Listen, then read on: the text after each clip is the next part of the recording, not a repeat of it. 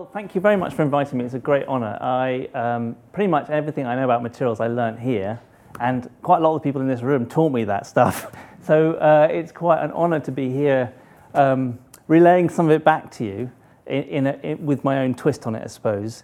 And and not least, of course, uh, to celebrate Peter Hirsch, who taught me in my first year. He, he was, you know, is an inspiration and has had a massive impact on material science. So so this, this, this department and its wealth of fantastic material scientists and, and also just the warmth of the department, which I really fondly remember and I'm glad to see is still here well. And uh, you know, I go to different, I've worked in many different departments around the world in my kind of journeyman existence as a material scientist, and I've, I always sort of compare them to this department. Uh, and very few live up. Probably none, actually. Anyway, so right. I I was, I was up there, but it wasn't like decked out like this. Uh, came to an open day at Oxford a long time ago before I did my degree here. And I think I saw uh, Jeff Groves demonstrate, and this is one of those moments where I tell people this and they, they, they disbelieve me, demonstrate a cement spring. Does that ring a bell to anyone? Yeah. And I was just like, that is ridiculous. What? That's impossible. And boom, boom. And I was like, wow, these guys have got something going on. So I present to you my equivalent of that. And it is a piece of self healing concrete.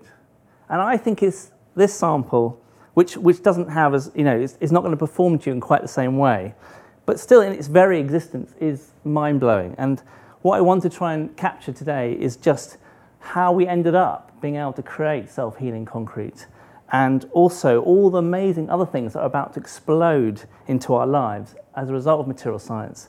And the 20th century, a lot of the basics of material science were sorted out. The 21st century is going to see them in our lives, and it's going to be a very exciting century. And I want to sort of capture that if I can. But before I do, I want to sort of start where we are. This is just a, a picture of an everyday street in London. And you know, it's, it's, you know, you're in your head, you're worrying about this, that, and the other, but actually, if you just stop and worry about what it's all made of, you realize that everything is made of something, and that something is materials. So, this is a subject that is really about us, and it's about what we have done, civilization. And each one of these materials is a, is a, is a revolution in its own right, and without which our lives would be very different. And you don't really have to spend very long, and I haven't even tried hard and already, you've just, each one of these materials ha- does something to us, it expresses something about us. It's got a huge amount of material science in it. How did we end up creating something so wonderful as this world around us? This is every bit as complex and as incredible as a, as a rainforest. And people wow about rainforests. And this is the material science equivalent, and it's a city. Where did these materials come from? Well, they spent a long time getting into our lives. And in fact, it's been an obsession. And I want to just, instead of talking about all of them, which is impossible, I want to just take you on a quick journey of the history of civilization through the lens of one material. And I could have picked any, but I'm going to pick glass. It's a particularly good example. Now, this is a pectoral from uh, the tomb of Tutankhamun. And in the middle of this very valuable thing of a, you know, an ex uh, king of Egypt, um, what you've got is not diamond, not ruby, but a piece of desert glass.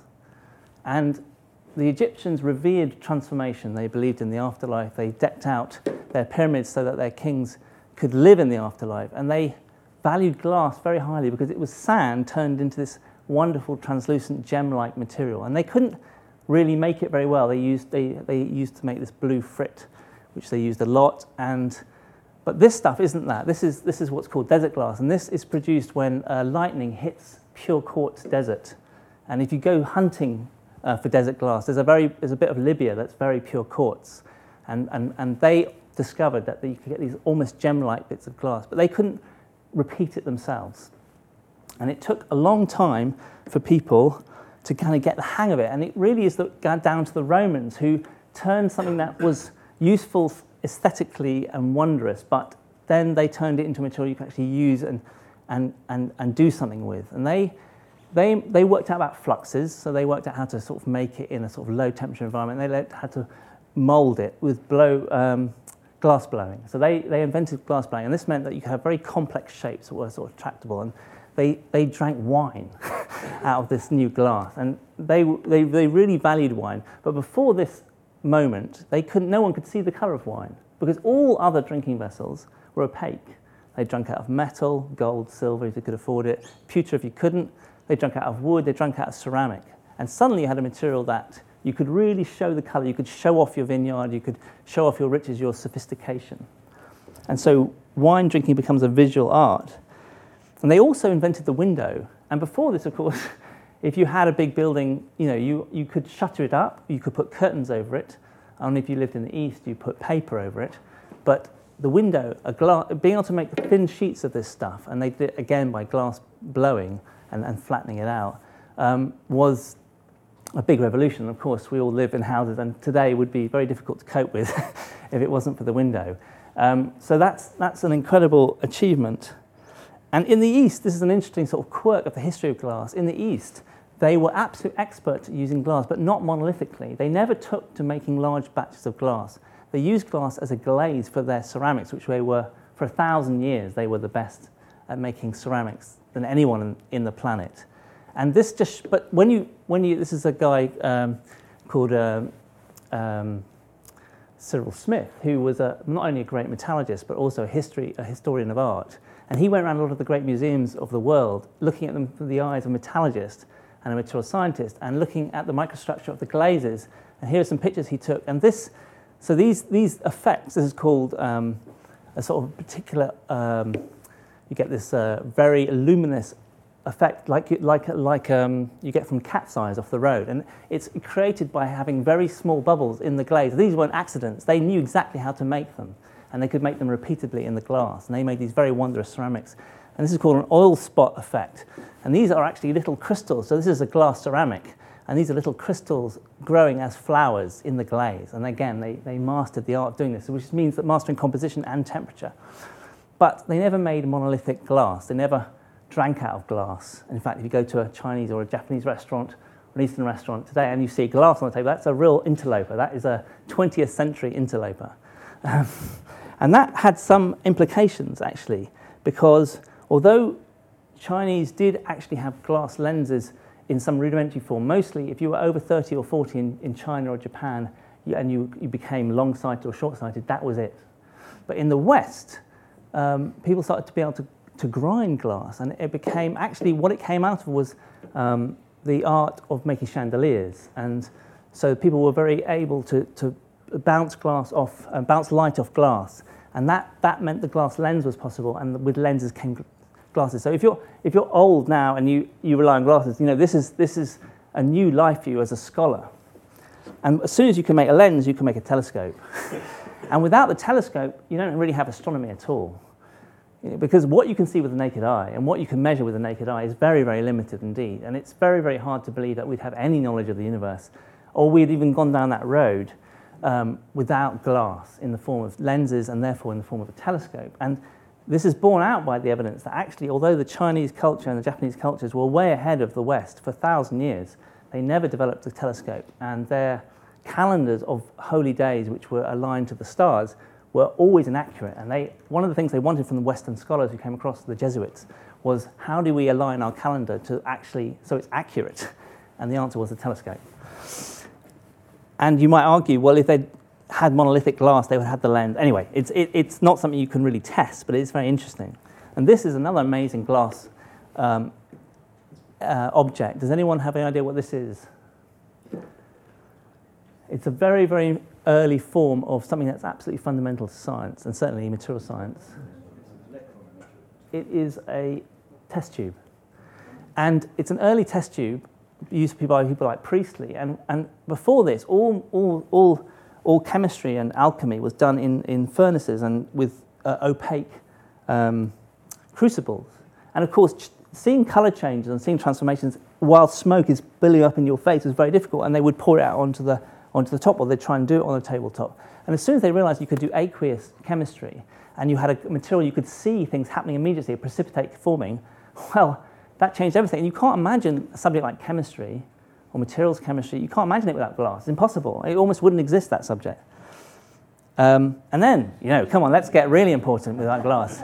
I mean, before this, as I was saying before, you had glasses. They were, they were, the Romans amazingly actually democratized glass, but that didn't really last after the Roman Empire fell So basically, beer as a tradition of drinking was again through opaque mugs, mostly pewter or um, uh, wood uh, or ceramic.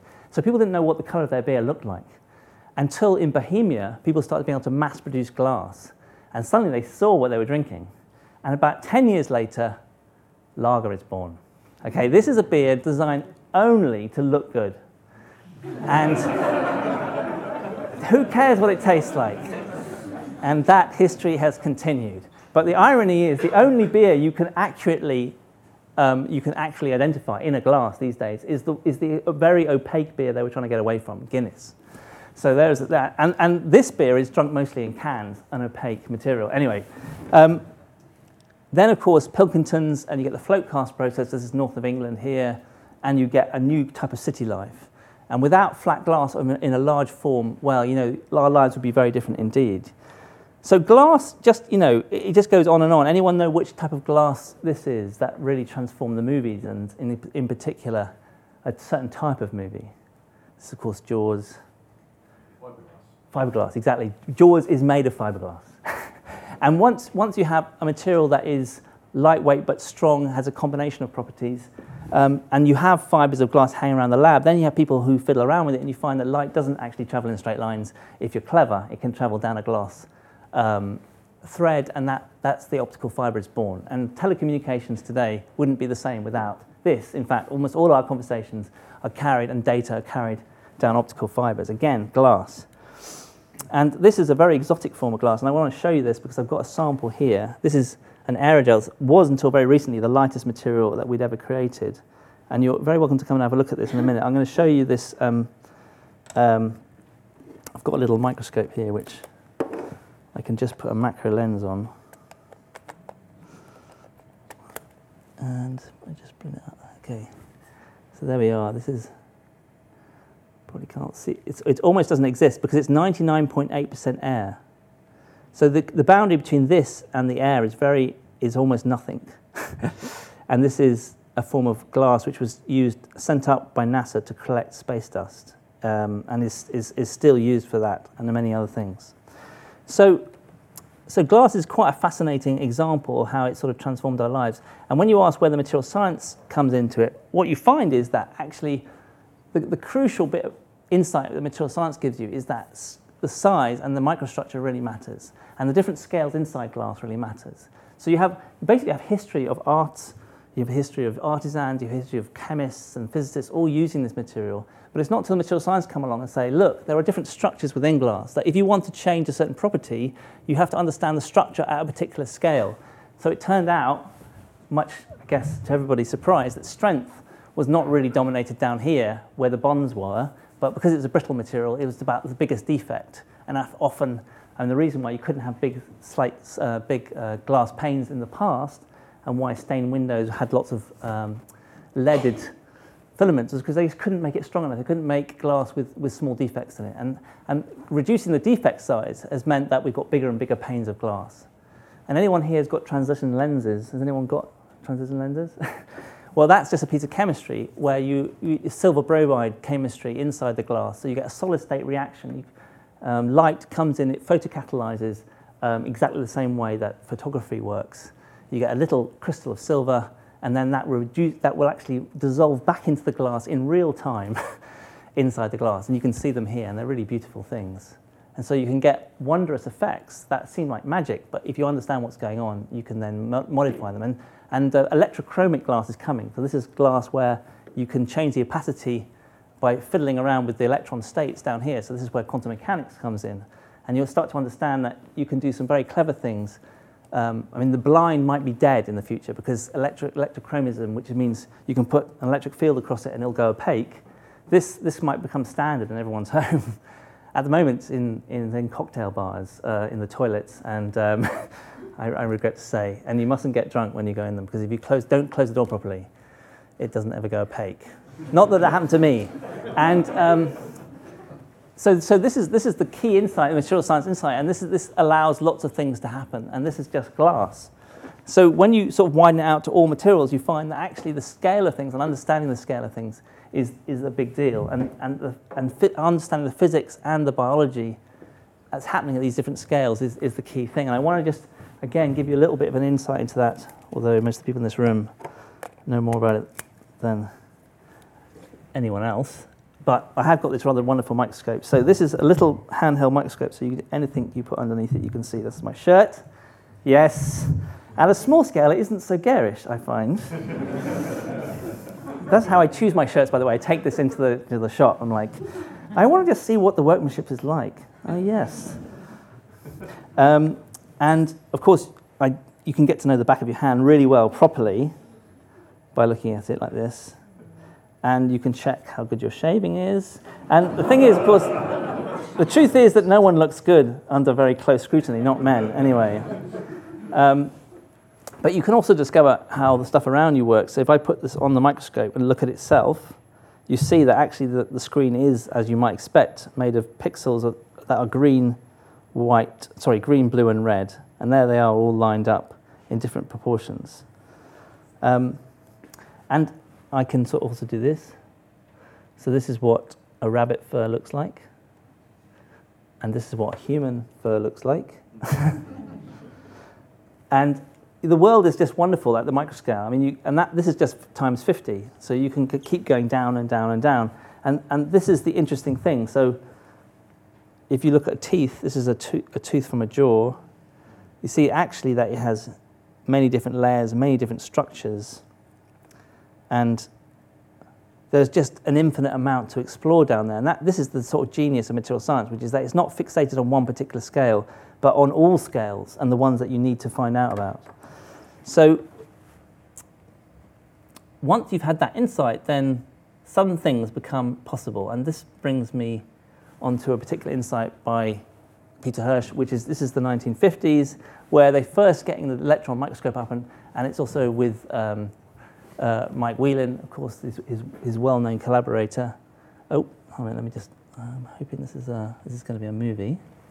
So this is, this is some of the early movies they made looking down the electron microscope, and I find them just really compelling because this is, this is people understanding metals and the strength of metals.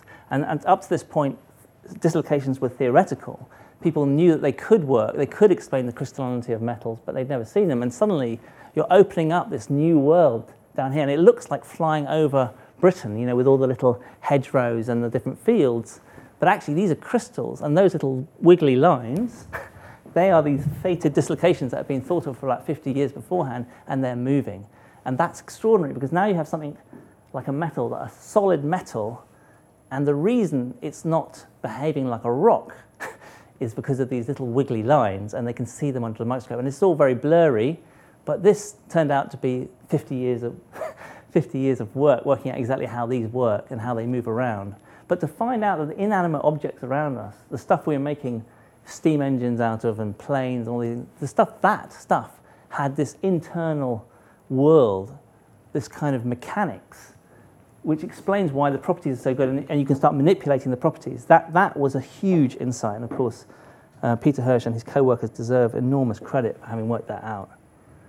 Um, but they also opened up the door to just everything, because if you look at this diagram, on the one hand here I've got this is the man-made world. And here, I've got some of our great kind of achievements, let's say.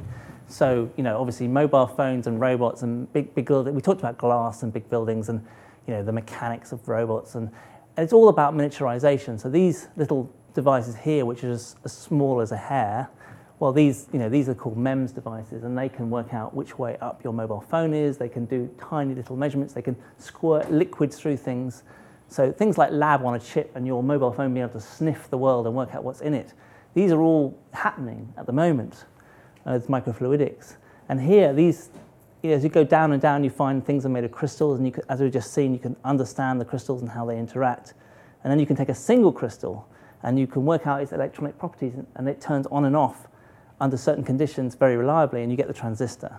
And you, you link together billions of transistors, and you have the integrated circuit, you have the computer, so you have so much of modern life. And then we go down here to the nanoscale where it turns out that some things self organize and there's even more kind of intricate behaviors that you can start to un- understand using quantum mechanics and, and other theories. And all you have to do is skip across to the other side of this diagram here and see that this is the living world. And the living world, of course, has exactly the same scales. It has things like atoms and molecules, like DNA down here. And actually, it has macromolecules, which, which you know, are incredibly complex but reliable little machines. And I, when I say machines, I really mean machines. If you've ever seen the people who study these things, you realize that these things, they can actually walk along surfaces reliably in one direction, and then they can be dissolved away and then reconstituted somewhere else in the cell. And all of the kind of gubbins of the inside of a cell is what we see when we see, let's say, a blood cell. But they're incredibly complex things. And if someone says to you, What is life? You know, you might have in the 19th century thought it would be somewhere in here, somewhere microscopically small, somewhere to be identified. But so far, every time we look at one of these systems, we find that it obeys all the laws of physics and chemistry.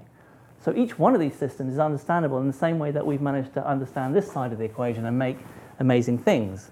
And yet, this side of the equation can do so much more than we can. This side can make a mouse and a flea and a whale and self healing things and things that can fly and things that can reproduce themselves. So, one of the big head scratching things I want to talk about now is how is it that the living side of the world, which has the same microstructures, can do so much more than we can do? And could we ever emulate it? Um, okay, so the reason I want to ask that question is that when I was young, I watched this TV program, The Six Million Dollar Man, and then this, The Bionic Woman, which wasn't as good actually, although it's good that there was existed for uh, equality reasons. But I don't think they had enough, you know, they didn't have as much, they weren't really bringing as much to the table with the, with the women. They didn't really bring on the concept very far. Now, where did that all evaporate to, that optimism? Well, they were waiting, I think, for us to understand this microstructural world, to understand the biological world. And I think now we're in a position where actually, actually we probably can start to deliver on the better, faster, stronger thing. And I just want to show you really some of the stuff that's happening now in this crossover world between material science and, and medicine and biology that's really exciting and is all about rebuilding us. And although when I was a kid, and I actually I broke I was actually by accident prone, I broke my leg, I split my head open, I had a hernia, many other things, I would say to my mum, Can they rebuild me? And she would say yes. And she would take me to the hospital and then they would just sort of sew me up or put me in a plaster cast. And that wasn't really rebuilding. And I feel like I was a bit gypped and I'd quite like my future to be rebuilt. So, of course, we're used to now, especially with the Olympic, the Paralympic, we're used to now the idea that there are some really amazing prosthetics out there that, that are, are lighter and stronger than the legs. In fact, Oscar Pistorius had to spend a lot of time persuading the Olympic Committee that his prostheses weren't actually an advantage. Um, and I think I think people are still not convinced in the able bodied world that he isn't actually getting an advantage from this. And it probably isn't going to be too long before someone um, like him is the fastest man. I would pretty much confidently predict. I don't even think if you've only seen any of the modern prosthetics, but they're not just carbon fiber um, blades, which was what his are. These are passive. Okay, so there is no energy input. All they are doing is taking the spring, I mean, the weight, it absorbs the weight into an energy, into a compression, and then it lets it go. But this stuff here is where lots of the action happens. And actually, you can do a hell of a lot with very smart computation to just change the shape of the prostheses in the same way that your body does this as, you, as, your, as your leg hits the ground. And he's not benefiting from that because this is completely passive. But actually, the ability to change shape dynamically in real time will really speed them up. And already, already people who wear them, who, if you meet people from, who come back from Afghanistan, they already have activated prostheses, which have got little chips in them. And it's all going to come on really quite fast. And this interaction between electronics and materials is, is quite an exciting one. Um, recently, uh, a woman had a complete jaw transplant. Okay, so here we have a jaw which she was actually printed in 3D. Okay, this is titanium print. I'll show you some of these in a, in a bit and her whole jaw was removed and replaced. Now, what is incredible about this technology is just that first you get a CAT scan or you get an MRI scan, so you get a 3D image of the, of the, of the thing you're going to replace, and that's a completely digital object. And then you turn a digital object into a physical reality, and there's quite a lot of, um, of different uh, 3D printers, as they're called now, which are able to print lots of different materials. And at the moment, it's been driven by industry, it's been driven by basically uh, doctors and surgeons who want to do this sort of thing, or it's been driven by car industry who want to print parts for cars and replacement things. But actually, there's a massive opportunity for material science to step in because the materials they're using are monolithic and very basic stuff. And they are not as strong as, as, as a kind of uh, bespoke piece um, because they have lots of defects in them. But the, the, microstructure of these is really, is really, I think, a huge opportunity. But, but the fact that this can now happen is really extraordinary.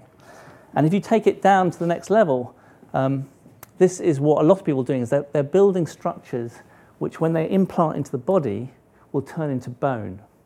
And um, that seems like fiction, but actually, uh, a guy called Larry Hench, who, who, should be a sort of saint of the material science world, um, w- came out of the Vietnam War really appalled at how many, how many US servicemen were losing their limbs.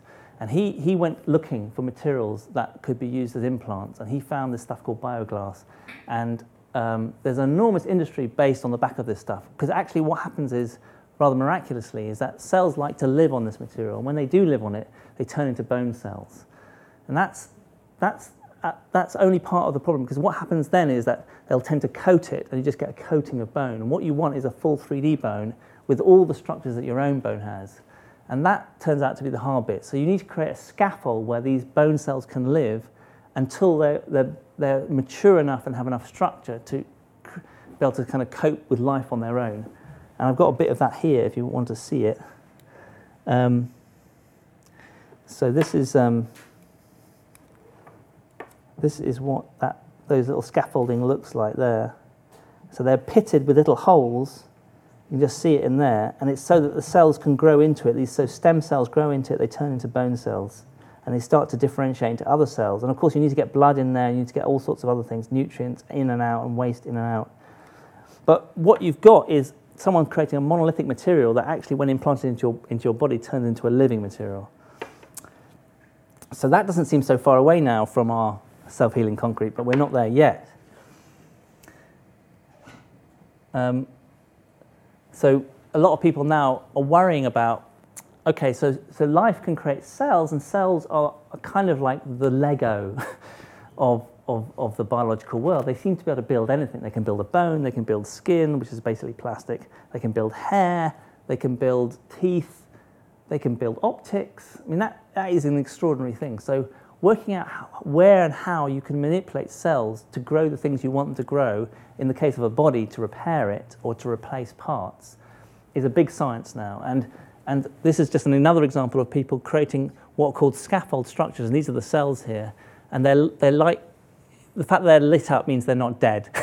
and actually, cells don't like to live most places, and they like to have particular corners and they like to have particular surfaces to live on. And and it's, it's a huge growth industry working out how to make cells happy, and then when you make them happy, how to turn them into the cells you want them to turn into. And there's a very odd thing, which is that the shape that you make them live in, a bit like humans, I suppose, if you cram them in, they behave in certain ways, and if you let them live out in the open countryside like Oxford, they behave in other ways, thoughtful, intelligent ways. And uh, it's true with cells too. And so the sort of internal material culture of cells and, and scaffolds is, is, is a really fascinating product. So if you, if you force them into triangle shapes, they turn into, into one type of cell. And if you make them square, they turn into another type of cell and do different things. But of all of the things that have happened today in terms of that living up to this, this idea of, of the $6 million man, this I think is the most impressive. This was last year, and this was the replacement of a windpipe from someone. Now, if you get cancer of the windpipe, in the past, there really wasn't anything they could do for you. They basically had to cut it out so it didn't get secondary cancer, and then you'd have some sort of way in which you might talk through a pipe which you'd breathe through, and you have these weird sort of odd voices, or you might have a microphone system. But what if you could rebuild someone's windpipe? Well, this, this is what they tried to do, and actually, this is implanted in a patient today who's alive and has an artificial windpipe. So they created this scaffold structure that they thought the cells from the windpipe would like to live in and they put stem cells in it. And what they then did is they put them into what's called a bioreactor. This is, this is just a, a, place which has got the right humidity and the right nutrients to allow these cells to replicate and turn into windpipe cells and to start to connect up. And once there were enough of them populating the windpipe, the artificial windpipe, they then cut out the patient's windpipe, replaced it with this one. And this is, this is the actual, right, this is the actual one they used. And this is now in a patient who is fully functioning and has been for a year. Now, it could be in five years' time this is, becomes defective, and it could be that, that actually in the end the body will reject it. We don't know yet. But if this turns out to be to work as well as it might, has, might do, then it opens up the possibility for all sorts of replacement parts of the body, not least liver, kidney, heart. Now, I don't know if any of you know or uh, related to people who need transplants, but it's a miserable life. If you need a liver or a kidney, part, you have to wait for on a waiting list for one to come in, and heart transplants are even harder, of course. Um, it's not just the fact that it's inconvenient for people in the West who are rich enough um, to get this surgery. It's it's having knock-on effects in the developing world. So it's now, does anyone know roughly how much it would cost for you to sell your kidney if you were in, living in a poor place in the world like Egypt or it's, it's about $1,000. So, you know, you, you might get, and, and if, if it all goes well, you will get the $1,000. And they're horrendous stories. Because what happens is you end up having to go to a hotel, you have to meet a donor, you get flown to some anonymous place, you get put under anesthetic, and then, you know, you may or may not wake up with or without, you know, being sewn up properly, cared for properly, given the money properly. Um, a lot of people are being ripped off. And so the possibility that actually material science can come to the rescue and, and in the next 10 years create a technology that actually means that you don't have to do transplants at all, that everyone who needs a new kidney or lung um, will be able to have one grown in the lab. It's very exciting. And I, and I want to mention this guy, Tony Nicklinson. Does anyone know who he is? He died last year. He was a, a normal bloke, went on holiday with his family, had, a, had a, a basically a, a, stroke, which basically made him paralyzed. He had locked in syndrome. So basically, he couldn't move any of his limbs. He's sort of in his 50s. Um, he was on holiday in Greece. So he woke up one morning, he couldn't leave anything, he was locked in syndrome, completely mentally active. You know, this is the, in a way, these are the things that, you know, in the 18th, 19th, 17th century, maybe we worried about witches and we worried about demons and we worried about other. This is what we worry about now, right? All of us. We worry about something like this happening to us. And it seems he, he basically fought in the courts for five years for the right to be killed. He wanted to kill himself and he wanted someone to help him do it. And in the end, he died of pneumonia. They rejected all his efforts, and it's still illegal in this country to help someone to die. But look at this case. Um, I know, look at that first. Fantastic Voyage. Now, that was a brilliant film and was all about making little nano things that went through veins and repaired people from the inside. Now, that seems ludicrous now, but actually, maybe it's not so ludicrous because this woman here has also got locked in syndrome. She's completely paralyzed, but she can feed herself now because they've put um, they've managed to wire up her brain with some electrodes which can, compl- uh, can control a robot arm. And she has learned to think how to move the robot arm. She can feed and, and, and, and turn things on and off just with the power of her mind. So actually, people have started to work out how to make this translation between the physical world, the inanimate world, we might call it, and, and this biological world. And I think that actually the future for lots of locked in syndrome people is hopefully going to be not rewiring in the kind of fantastic way that sending little nanobots down, but, but actually creating a sort of bypass system, a sort of bionic system Yes, Six Million Dollar Man like and woman. Um, and this, of course, was a great film called The Fifth Element. I don't know if anyone saw this film.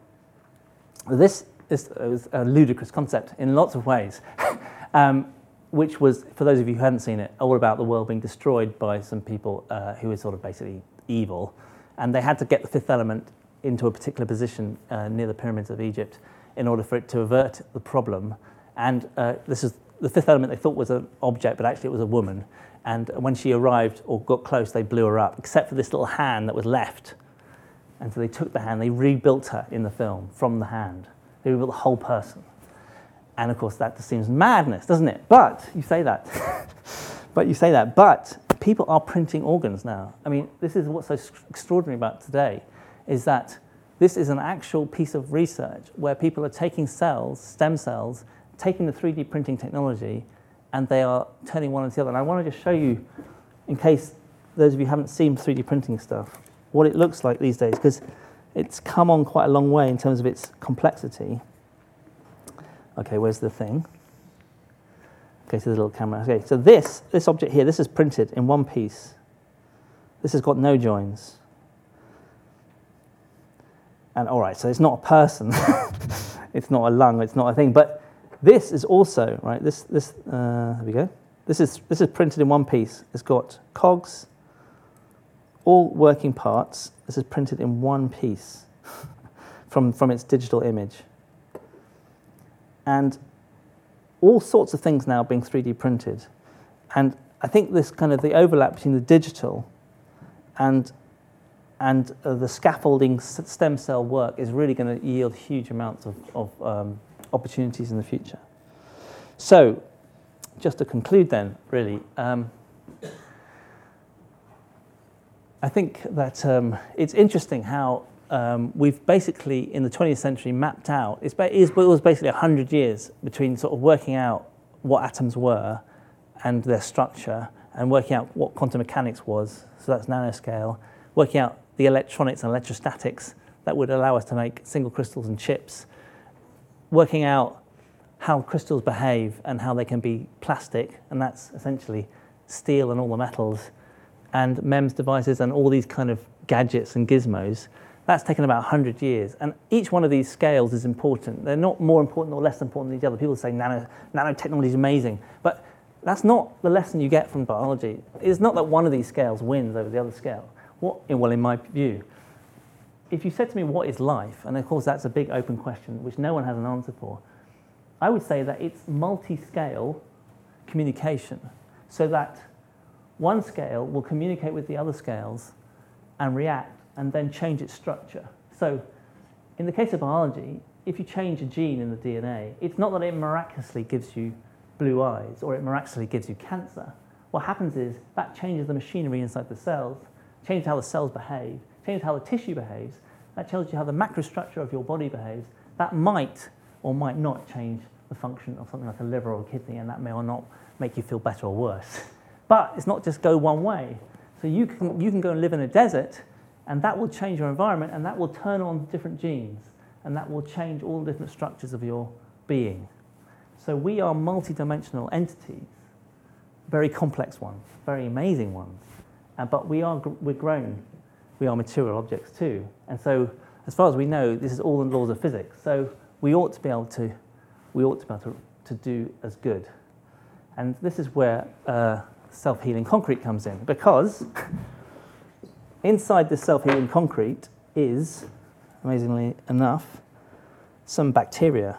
So they, they found some bacteria in some highly alkaline lakes which can survive really difficult circumstances and they also can lie dormant for 50 years. So inside this sample are some bacteria that are lying dormant.